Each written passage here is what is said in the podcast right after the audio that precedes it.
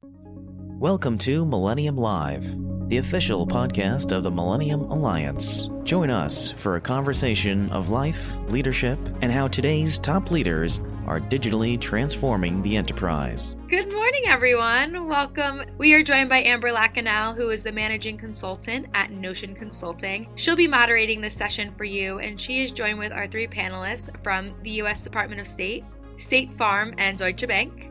And I am now going to pass it over and let Amber take it from here. Thank you, Katie, and uh, hi everyone. Um, I'm Amber. I work as a change leader and a managing consultant at Notion, and I work every day with Chief Technology Officer and Chief Data Officer. So I'm super happy to have this team on the phone today. And before we start, let's do a quick roundtable, just a minute or two to understand what's your role today and what's your top priority um, for 2021. So Dwayne would like to start. Awesome. Thank you, Amber. Glad glad to be here with Donald and JP. So my name is Dwayne Griffin. I'm the Vice President and Chief Data Officer for State Farm. I've been in my role for effectively six months now, uh, but I'm a 20-year State Farm employee. Uh, you know, how do you pick just one priority for 2021? I mean, we're living in a pandemic and technology is so critical to everything we're doing as a business. But what I would what I would hone in on a big focus for me is improving our business outcomes by really informing decisions and I would say positioning for how we're using data as an enterprise asset.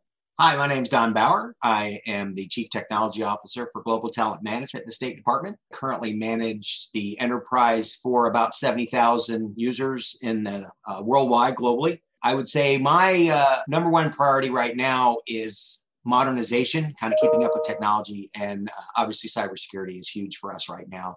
Just protecting our personnel data is the most important. So uh, that that's kind of been where the focus is for us.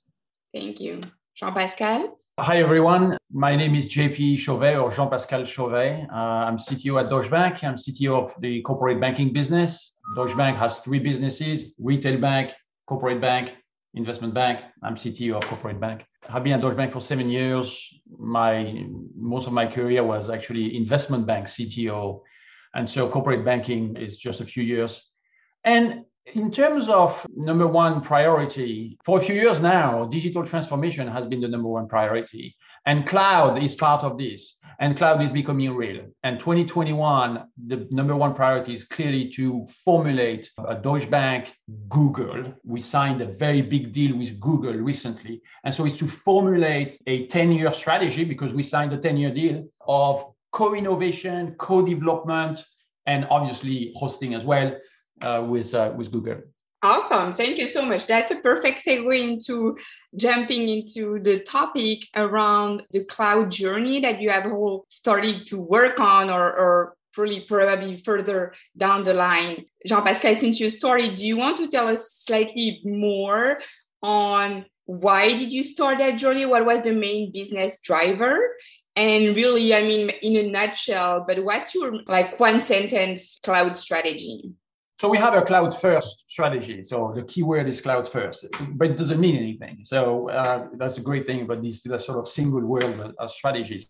We actually tried a, a, cloud migration with Azure a few years ago. And uh, so we started with all the emails and SharePoint and all this stuff. And then we started the business applications and we realized that it, it was not working. And there was a very simple reason is that our engagement with Microsoft was as a traditional vendor they host, we have the application, we move the stuff. They have very little skin in the game in terms of the outcome. So more recently, we signed a big deal with, uh, with Google, which is in a completely different spirit because it's a partnership where there is co-development, co-innovation.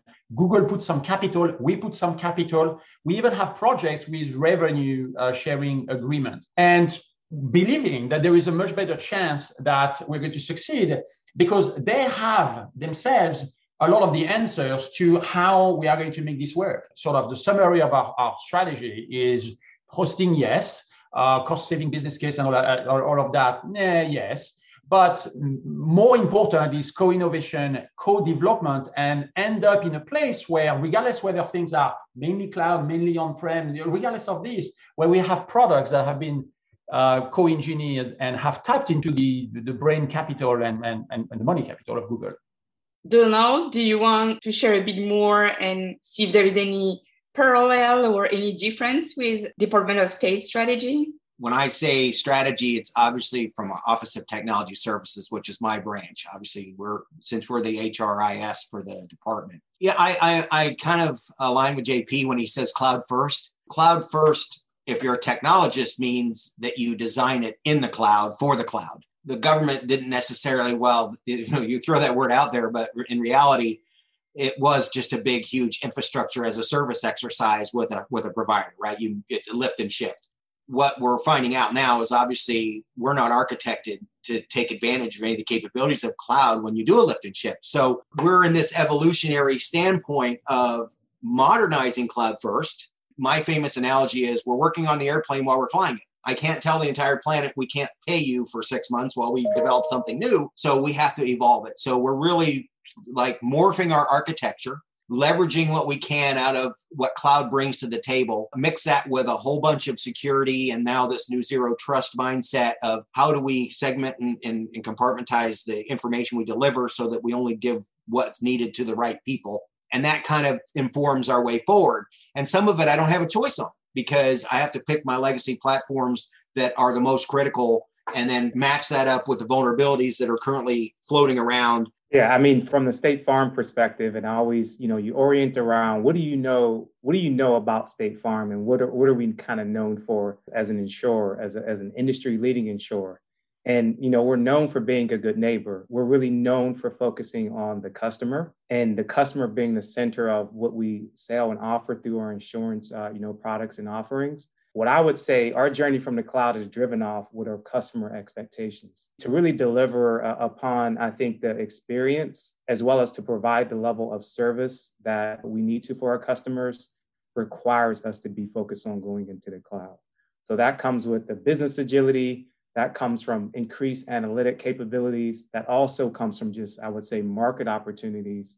And what's obviously close and dear to me, it just comes from taking advantage of our data If you think about where where we've kind of transcended from from a technology, I think what JP was saying earlier, if you aren't going to the cloud, then you're not going to be in business. Just when I think about, I guess, how I would highlight our, our cloud journey, it's obviously one of our largest changes that we've kind of gone through. And, and Don and um, JP have hit some of the challenges from their organization. I think we're a couple years into our journey. We started a little bit late from State Farm, and that if you were to go back maybe five, you know, seven, few years ago, the cloud was a heavy cost play where it was really about cost and how could we drive the cost of technology down.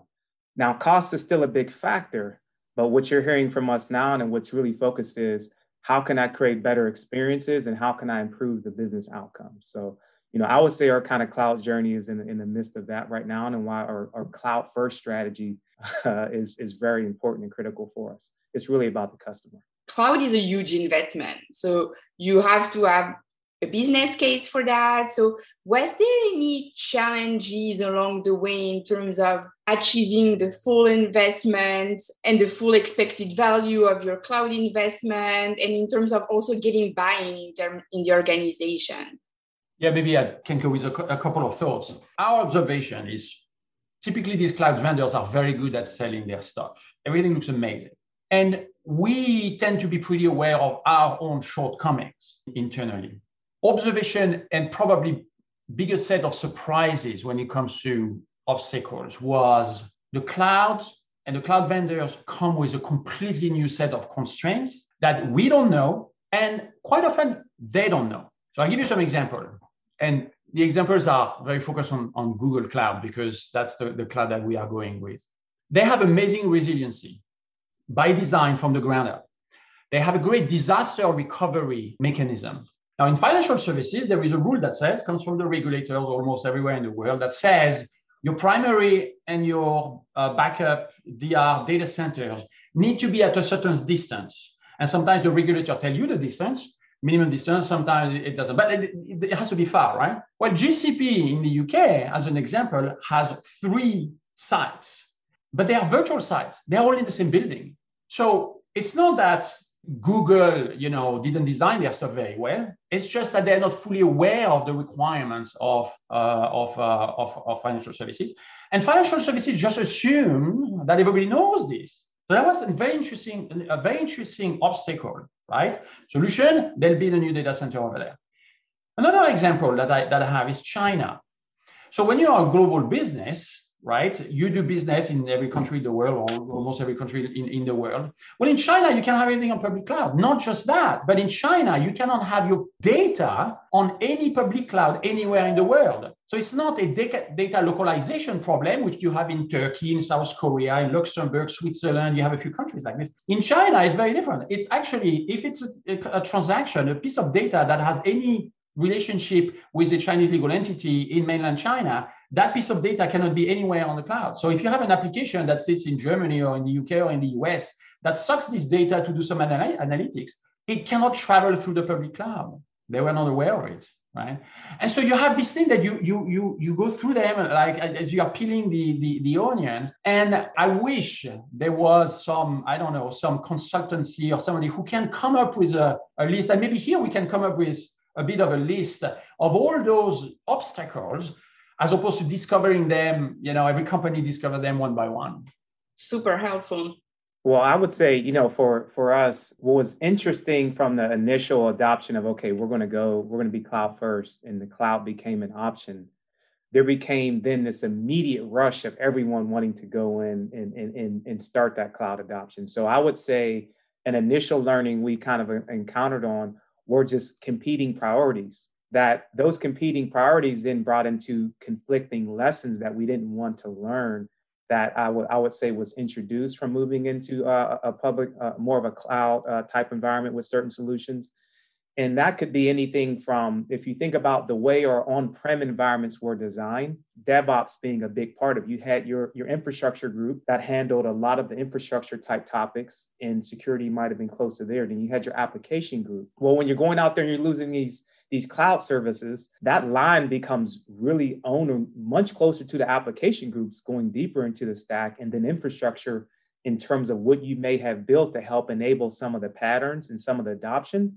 So that creates a lot of security risk. And I think we're done. We'll talk to to where, you know, there, there are certain controls with the, the wall of protection of being on-prem being gone that you then have to manage between and you have to create responsibilities around. So, so what I would say maybe some of our earlier lessons, especially as it relates to competing priorities, how do you learn fast and at the pace in which you might learn, especially if there's a high appetite of demand within your organization, is that what we kind of built in uh, through some early lessons learned was automation is mandatory. You can't make any change manually. If you can't make a change through an automated nature, you can't do that change. And there were actual roadblocks in order for teams to do that. On top of that, so dealing with the control of that and dealing with not being behind the wall to protect it, you know, we work with external partners. We work with Ernst & Young pretty closely on standing up our cloud migration and creating a framework for our what was, was called our use case process which dealt with how you could submit actually a request for a solution or for using a service or for moving an application uh, out in the public cloud. And there was criteria to that that helped gave guidance and help guide into some of those expectations that were being formed up. But early on, it was rapid fire for us based on demand and based on some of the learnings we had on. So I would I would share that if you're if you're still if you're just starting off on that journey. I'm sure that the minute you announce it, everybody is rushing to you with like requests and how do you funnel that and manage that in a a bit of a structured way. That's a great learning, this rapid fire fight. Donald, anything else that was like a key learning you like, I wish someone told me that? The thing that I that I had to pay most attention to, at least from a government perspective, was cost. You know, we plan our budget two years in advance. It goes through a very rigorous process. OMB approves it and everything else. So, number one, you have to actually anticipate that you're going to need the money and then you're going to have to make a great case business case for it but really what i had to do was say i need to get twice as much money as i already get to do this because i had to ask for extra budget to come in and the other thing that people need to realize cloud is not a money saving exercise so if somebody tells you go to the cloud you're going to save money no you shift from a locally owned you own your own hardware and you have to replace it every so often to now you get rid of that problem or that issue of upgrading and keeping things alive, you hand it off to somebody, but now you pay a by the second charge for that convenience. I mean, it's nice to have and it's a great opportunity to go, but you would never do it to save money. And then the other aspect of that is, and I think Dwayne touched on it a bit, is what what you have to realize is you need a different set of skills in your organization to manage the new infrastructure the new cloud. You don't have as much control. You can't reach into your servers and play with them like you can on prem which means you have to now change your mindset to i have to build within the constraints as jp said i'm given new constraints that i have to deal with and then i have to figure out how to make everything work and then i have to have the appropriate resources on my team now that can actually support the organization adequately in this new environment while keeping the old one running and and honestly, we didn't see any. I think we did the projections. It was nine years before we saved any money, and the only way we save money is by reducing staff, which means I'm getting rid of my server jockeys and I'm hiring a cloud resource in its place, and it's maybe a two for one because I have less work to do now. My infrastructure folks aren't doing patching every day and all the other work that we have been doing.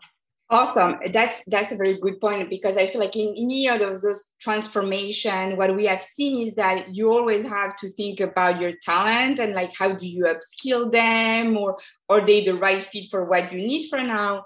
In addition to how do you help people change behavior and like they have to adjust to new processes and new policies and new ways of working. I would love to know from a State Farm and Deutsche Bank perspective, what are the biggest challenge in terms of talent and how have you started, if you have, um, solving them? So an interesting thing that we noticed when we started this, everybody was focused in, in that topic on the teams. So we need the teams upskill, and we need the teams to do this, and we need the teams to do that. We didn't really think about the directors and the managing directors and the VPs of this and that, they are the decision makers. Do they have the skills to make decisions that make sense in the cloud? And very quickly we realized that at that level of decision making, directors, et cetera, et cetera, nobody was making the time to get certified or to like really learning and stuff like this. But in the teams, without telling them anything, they got certified.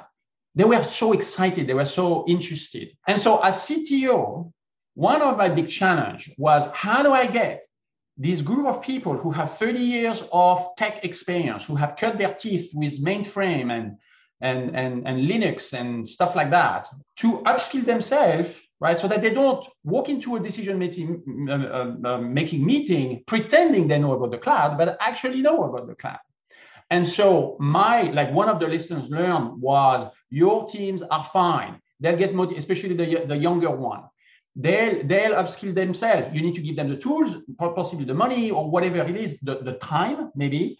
They can carve out time and we have done all of this. But they have the motivation. They are they are eager to to go to the cloud but that layer of decision maker in my opinion that's the hard one. And they need to be forced to go to classes and to go to coursera or to pluralsight and, and get the training and get certified. One of the rules we said is if you are not certified in GCP, at least one of the thread of GCP, you cannot participate in the decision making, regardless whether you're a managing director or director or VP of, the, of this or, or that. We're still working through the acceptance of that rule, but it, we feel it's it's quite necessary.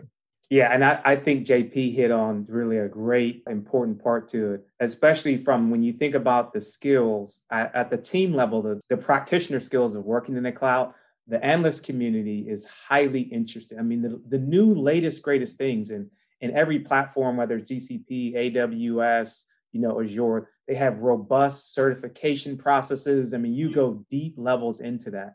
So getting the momentum there was was really easy, especially with a vibrant and very hungry workforce. But the leadership aspect of leading cloud platform versus leading on-prem, and, and, and Don hit this earlier in his comment, you know, as a leadership perspective, if you're thinking of how do you lead this from a cost angle, it is completely different than how you would think about your on-prem environments or your on-prem solutions than then going into the cloud.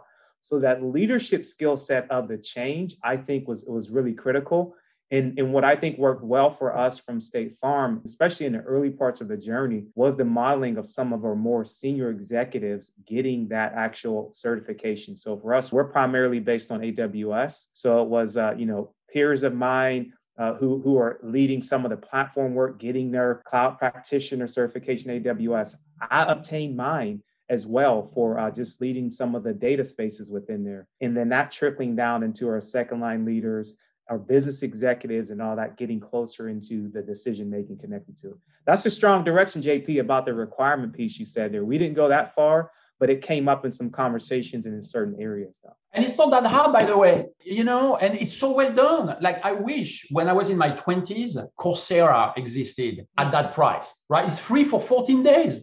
And it's so well done. It's on video. It's you know I went through it. Many of my peers went uh, went through it. You know some managers said, yeah, I'm too old for this and stuff. It's like okay, but then you can't make decisions on on cloud, right? On cloud architecture or, or stuff like that. So it's interesting. Yeah. That's fascinating. And and Dwayne, I would love to know how did you get them to it sounds like you got a lot of traction in, in terms of leadership, you know, getting certified and then showing the example. How did you get them? Like what was your secret? Uh-huh. Yeah, I mean, I think we made it a we made it 100% a culture initiative. When you really are defining culture, cultures it's not defined by the words you put on the paper and all that. You know, we we want to go to the cloud we really modeled that and we we rewarded it. So you know you could you could actually be recognized with my specific area you know what, what i kind of really did is i created a you are awesome because we're going to aws so it was a you are awesome uh, actual wall and motivation to where you would see one, two, three certifications. Then you start seeing the leadership ones getting added to that. Just approaching it from a, a, cultural shift change, which was in support, I would say, with our partnership with our HR partners to really help motivate the growth mindset aspects that going to solutions like this would drive. I think just help create the momentum for what we saw was huge uptick. That's amazing. And, and you're right. I think this is what we have seen in a lot of transformation is actually when you reward and you show leadership and role modeling, this is probably one of the only way for people to follow. Um, I love that. That's a great example. And I love the you are awesome wall. I will steal that. Donald, any other example of how you drive that cultural shift or how you faced uh, talent challenges? We're kind of middle in it right now and we've resigned ourselves to the fact that we're never going to be 100% cloud. There's just certain things we'll never store there. So we now have to deal with this hybrid situation and then really minimizing. So now it becomes uh, you know in dwayne's lane data management. So looking at how to minimize what we store in the cloud and then providing just in time access to it when needed, but not persisting it. Meaning, if I need to look at a bunch of details about somebody, I'd rather not store those in the cloud. I'd rather have a web service call back on prem, pull that additional data, and not only have to store some very light, non identifying information, unique identifiers in the cloud that mean nothing. You hack it, who cares? It's a it's a GUID, right? So those are the areas that we've kind of focused on with that. With respect to my teams, I'm limited to what I can do, obviously, and we're very heavy focused on contractors. So I take care of my federal staff. I try and recognize them for that opportunity. I'm, I'm 100% with Dwayne on culture the the real big issue is and jp kind of touched on this if you are in my generation right the boomer alert you know uh, there's a disdain for us in the industry. They're like ah oh, they're old they can't learn new stuff they're they have no value. What i have is 30 years of experience in it as a computer science guy. I was trained by my degree to learn new stuff. That's part of the process so, really getting out there and leading the way and approaching it as if this is a good thing. And also letting everybody know that we're going to bring you along on the journey, but you have to put in some skin in the game as well. So, because so many times there are people that look like, well, my job's over. I might as well just go find a new opportunity because they're going to kick me to the curb because I'm old and it's new technology.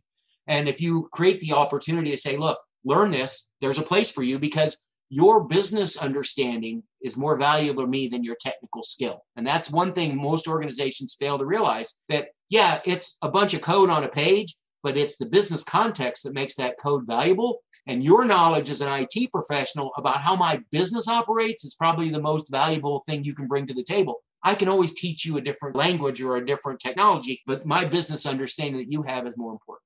That's fascinating. And I think that touches on what we talked about a little earlier in creating that customer experience, being business focused versus tech focused. This is the value I'm bringing to you. And then on the back end, being this never ending learner, but always showing up and talking in terms of like balancing the technology with the business and i think that's that's really fascinating in terms of change management and education of of the team and i think a big challenge you're right because there's always that perception from the business that it's way too complicated. I don't understand. I don't have a say in it. Like, let leave me out of that. So how do we make them see that?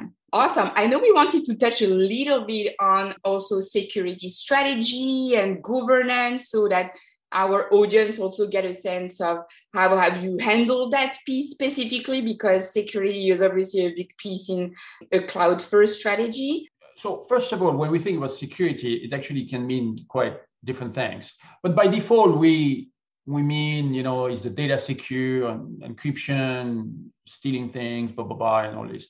And our experience and the experience of our regulators and our peers and the entire industry is that the cloud vendors are a lot more secure than we are. That's the experience. However, there are some aspects of security that go maybe on the edge of that definition, yeah, where it's maybe not that clear cut. So, for example, one that I, I, I really love, and, and, and Dwayne, you actually talked a little bit about it, which is our own bank policies, that a lot of them are in the area of security, regulatory compliance stuff, right?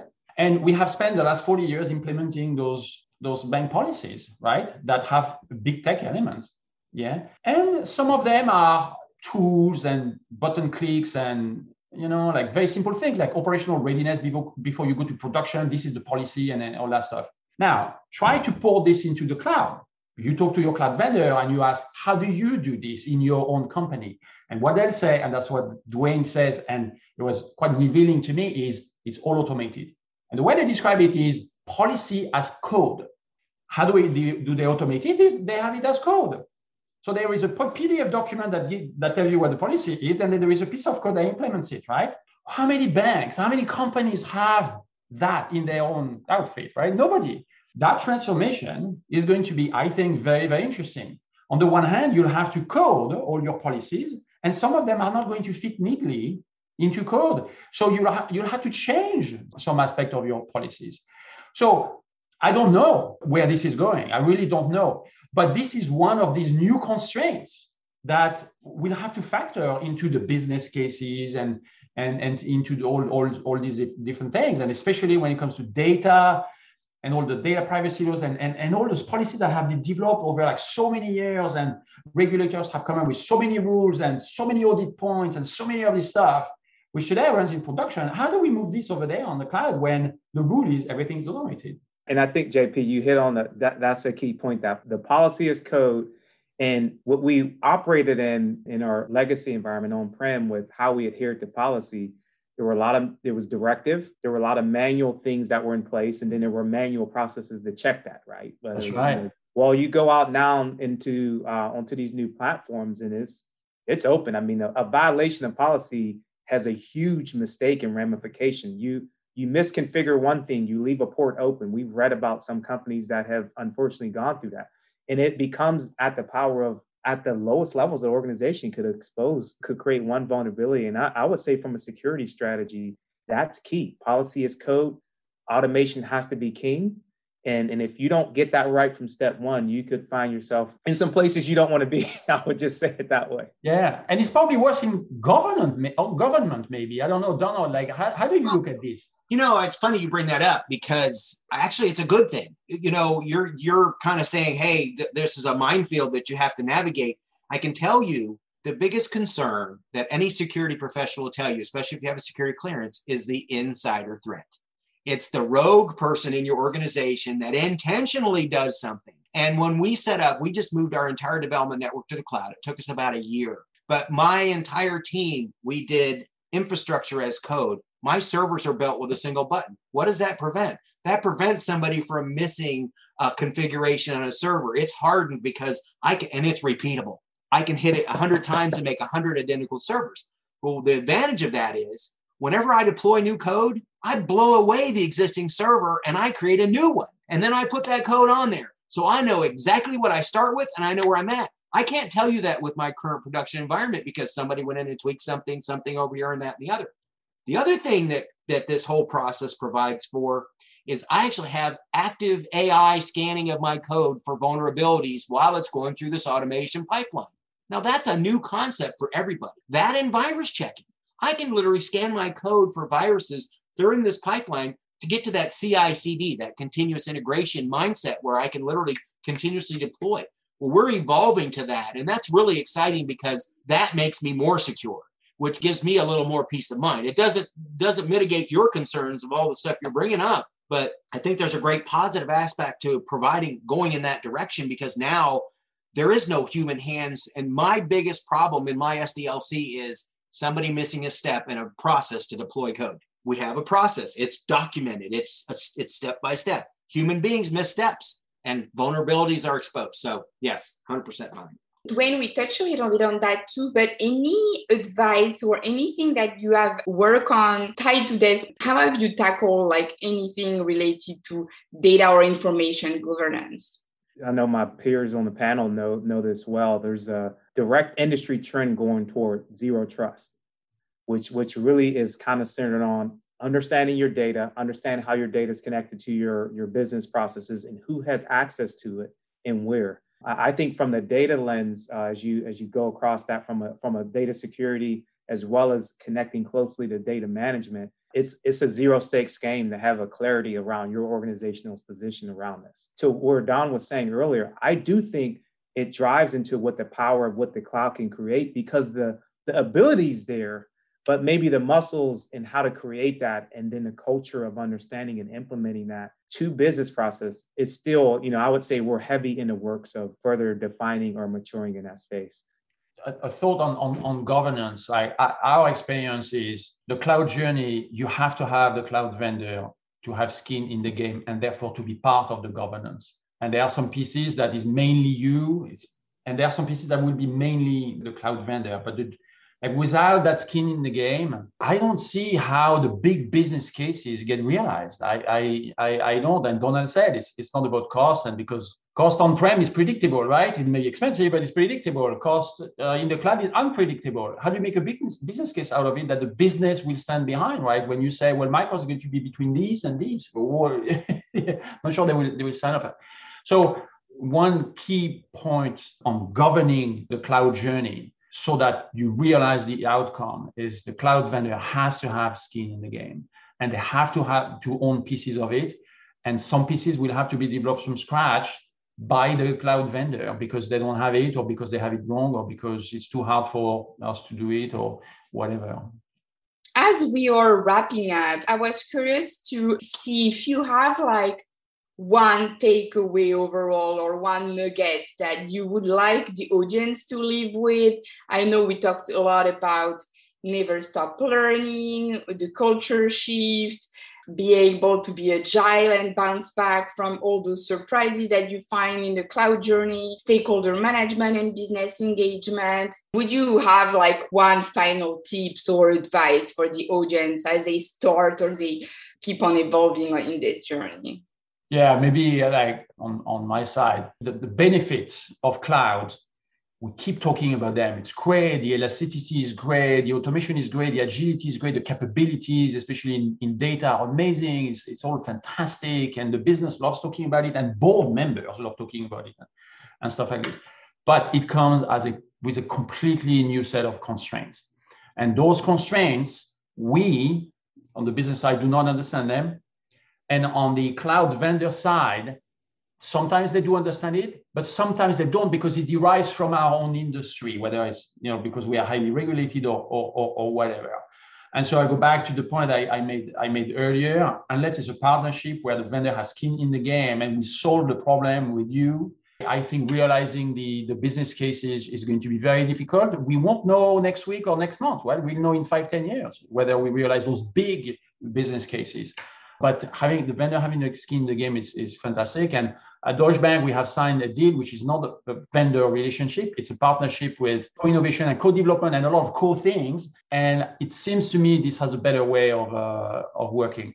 One other thought also that we have experienced is if you manage to place your senior people or some of your senior people in there, you move them and you have them employees of Amazon or, or Google, and they are the one that you interface with, you have a much better chance of succeeding. And when you can do an exchange of of decision makers like this, this is the best way because the relationships are there, the mutual interests are there. And you have the two yeah. sides represented. So yeah. Yeah, I mean, I, I would echo heavily what JP said. Now, you know, thinking about this to me, there's a there's a really great uh, African proverb that kind of you know goes as if you want to go fast, go alone.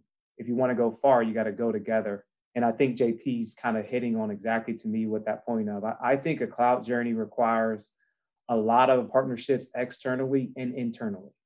You you really have to you have to get a lot of um, key stakeholders involved not only the, the provider or the platform in which you're going with, whether it's the SaaS provider, whoever that might be, that that's cloud-based, or it's the infrastructure provider or more the PaaS type provider, as well as your internal partners. You know, I'm representing the data space.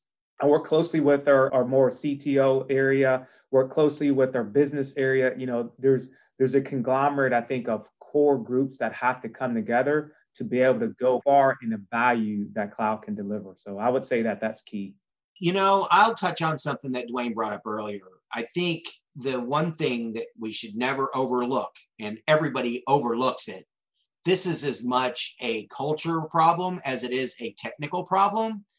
And change management is critical. And I would say, JP, you had asked consultancies. I can tell you the best investment you would ever make was to hire somebody that has experience in change management to help you get that message out to the people so they understand what's going on because there is this instantaneous of everyone. It's like, oh, we're going to cloud. And some people are looking around like, I'm going to lose my job. And other people are like, holy crap, I got to learn something new. So this whole about bunch of, bunch of anxiety around this effort and the business context gets lost because it's all about people. So if you can frame it in such a way where people feel like they're being invited on a journey, that they're included, that you're including them on the, that you provide them with the resources and the opportunity that the training, whatever it may be, so they feel included in the in the migration, you're going to succeed as a business because everybody's going to go with you. Otherwise, you're going to be literally watching a mass exodus of talent, taking business knowledge with them when you really need them to help you get to this new location. Awesome. I mean, Donald, I cannot agree more. What we do every day is really managing that aspect. And our main principle is really co creation and including everybody in the journey. So, definitely 100%. Just want to thank all of you. It was an amazing conversation, super interesting. So, thank you so much and looking forward to another conversation. Thanks for listening, and be sure to subscribe to the Millennium Live podcast. New episodes every Monday. If you have interest in participating in a discussion like this one, feel free to reach out to us. Email info at mill-all.com.